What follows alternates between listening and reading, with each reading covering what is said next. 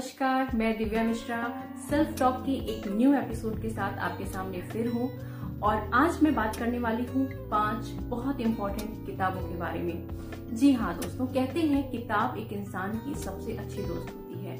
एक किताब जब एक इंसान लिखता है तो वो उसके सालों के तजुर्बे का निचोड़ होता है और उस किताब को पढ़ के आप उस इंसान के सालों के अनुभवों का लाभ एक बार में ही उठा सकते हैं। साथ ही किताबें मोटिवेशन का एक बहुत बढ़िया ज़रिया होती हैं। मोटिवेशन और डिमोटिवेशन दो बहुत नॉर्मल कंडीशंस होती हैं। कोई भी इंसान हमेशा मोटिवेटेड नहीं रह सकता। डिमोटिवेटेड होना कोई बुरी चीज़ नहीं है। खतरनाक चीज़ ये है कि जब आप डिमोटिवेशन के स्टेज में होते हैं, उस समय निगेटिव थॉट्स आपके ऊपर सबसे ज़्यादा अटैक करते हैं। और निगेटिव थॉट्स से बचाने के लिए आपकी सबसे अच्छी दोस्त होती है कुछ अच्छी किताबें। तो आज मैं आपको बताने वाली हूँ पाँच ऐसी किताबों के बारे में जिन्हें पढ़ना बहुत ज़रूरी है। अगर आप अपनी ज़िंदगी में सफल होना चाहते हैं तो जिनमें से पहली किताब है rich dad poor dad Robert Kiyosaki के द्वारा लिखी गई इस किताब में ट्रेडिशनल तरीके से इनकम और एडवांस तरीके से की गई इनकम में डिफरेंस दिखाया गया है। इस किताब में एक बच्चे ने अपने पुअर डैड और रिच डैड का कंपेरिजन किया है।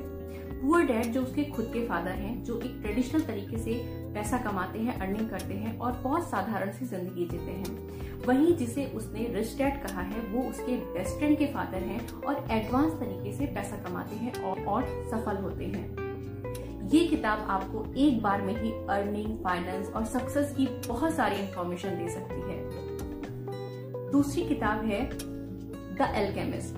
ये किताब पिछले 25 सालों से इंटरनेशनल बेस्ट सेलर किताब है। पौलो के द्वारा लिखी गई ये किताब एक फिक्शन है, जिसमें एक चरवाहे की कहानी है। वो चरवाहा जो खजाने की तलाश में पूरी दुनिया घूमता है। और जब उसे वो खजाना मिल जाता है, तब उसे ये एहसास होता है कि वास्तव में खजाना तो उसके पास पहले से था। और वो है वो खुद। एल्केमिस्ट हमें ये मैसेज देती है कि अपने डर को जीत के अपने दिल की आवाज़ सुनिए। अपने सपनों का पीछा करिए। आपका माइंड सेट आपकी सफलता में सबसे ज़्यादा इम्पोर्टेंट होता है।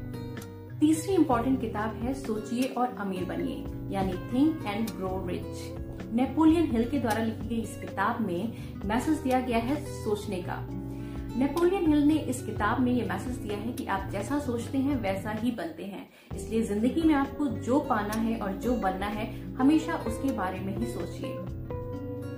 और पॉजिटिव सोचिए चौथी महत्वपूर्ण किताब है power of your subconscious mind यानी कि अवचेतन मन की शक्ति। माइंड, हमारा मस्तिष्क दो तरीके के दिमाग में बटा होता है, दो पार्ट में बटा होता है। एक अवचेतन मन और एक चेतन मन। चेतन मन यानी कि कॉन्शियस माइंड हमारी इंद्रियों की सूचना के अनुसार चलता है। जबकि अवचेतन मन, जब हम सो रहे होते हैं या हम बेहोशी की हालत में होते हैं, तब भी एक्टिव रहता है। हमारा सबकॉन्शियस माइंड हमारे कॉन्शियस माइंड से कहीं ज़्यादा स्ट्रॉन्ग और पावरफुल होता है। एक बार आपके सबकॉन्शियस माइंड में जो बात फिक्स हो जाती है या घर कर जाती है, आपका व्यक्तित्व उसके अनुसार ही ढलने लगता है और आपकी सफलता के रास्ते खुद ब खुद बनने लगते हैं। ये किताब हमें सिखाती है कि हम अपने अवचेतन मन का, यानी कि सबकॉन्शियस माइंड का, सबसे ज़्यादा इस्तेमाल कैसे कर सकते हैं। पांचवी और सबसे ज़्यादा इम्पोर्टेंट किताब है भगवत गीता।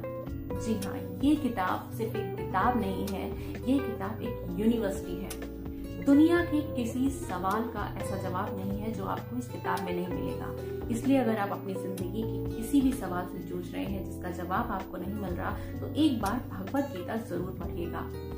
श्री कृष्ण द्वारा भगवत गीता का ज्ञान अर्जुन को उस समय दिया गया था जब वो युद्ध के मैदान में दुविधा में फंसा हुआ था। तो अगर आप ज़िंदगी में सफल होना चाहते हैं तो एक बार ये पाँच किताबें ज़रूर पढ़िएगा।